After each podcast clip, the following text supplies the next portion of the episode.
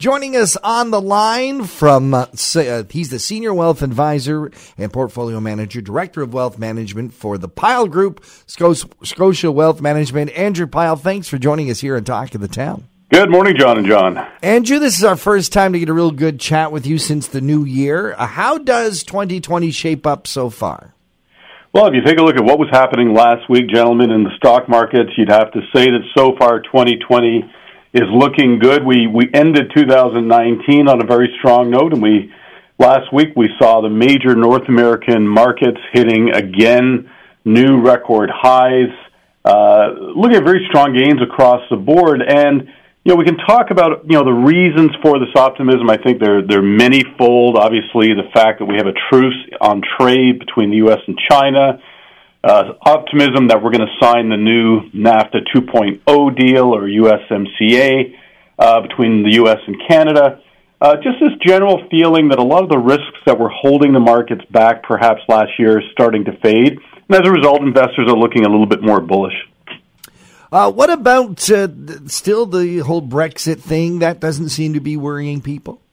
You know, even Brexit, uh, even though we haven't, you know, we're not out of the woods on right. Brexit, we still don't know what is exactly going to happen with respect to the United Kingdom and Europe. The fact that we had a fairly uh, solid election victory in the UK, it, it, it dissipated a lot of the uncertainty, at least around the political side of how the UK is going to approach uh, Europe with respect to Brexit.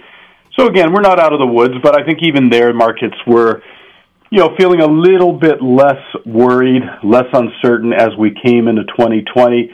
I think the big thing for investors this year, guys, is going to be, you know, we've we've had these very strong gains in the market. 2019, awesome. Uh, beginning of 2020 looks very, very strong.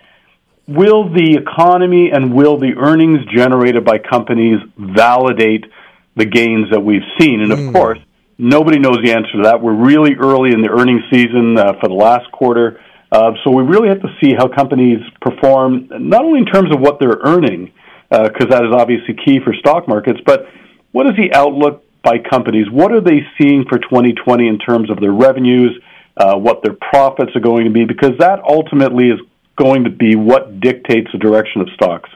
What areas, in terms of uh, for Canada anyway, what where are the hot spots going to be? Where are the ones where we can see some gains, and, and where are the ones that are most at risk right now?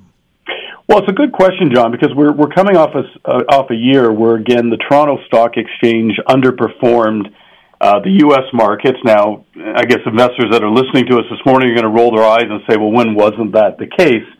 Um, you know, so over the last 12 months, we've seen the TSX up about just under 15 percent uh, versus the S&P 500, which is up close to 25 percent, and the Nasdaq, uh, which is up more than 30 percent.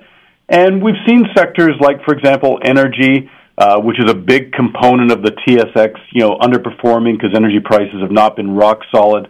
Um, even on the bank side, uh, and you know, many of our listeners probably own banks in their portfolios. Uh, the banks, you know, look okay today, but I mean, had a fairly troublesome year. It was a very volatile year in terms of where bank stock prices went. A little bit more concern about credit situations in Canada, uh, the overall level of debt that Canadians are holding. Uh, how will that impact uh, bank earnings? I would have to say, though, if we're going to pick one variable this year that I think will be the litmus test or the, the catalyst for gains or the catalyst for pullback, it's going to be the consumer on, on both sides of the board. The consumer dominates the economy, and if the consumer remains resilient, I think we can probably grind higher. But if we see a breakdown, uh, that could change everyone's outlook with respect to the economy and the markets in general. Well, we're looking forward to some more analysis uh, in weeks to come about how well 2020 is going to go.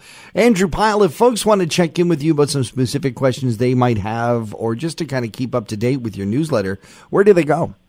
Well, John, they can reach out to us on our website, which is pylegroup.ca. Uh, all of our contact information is there. Feel free to email us if you do have any questions. And then again, like you said, we do put our newsletters up there as well as links to a lot of the research that we and the firm do on a regular basis. Andrew Pyle, thank you so much for joining us. Andrew is the Director of Wealth Management, Senior Wealth Advisor for the Pyle Group, Scotia Wealth Management. Thanks for joining us here on Talking the Town.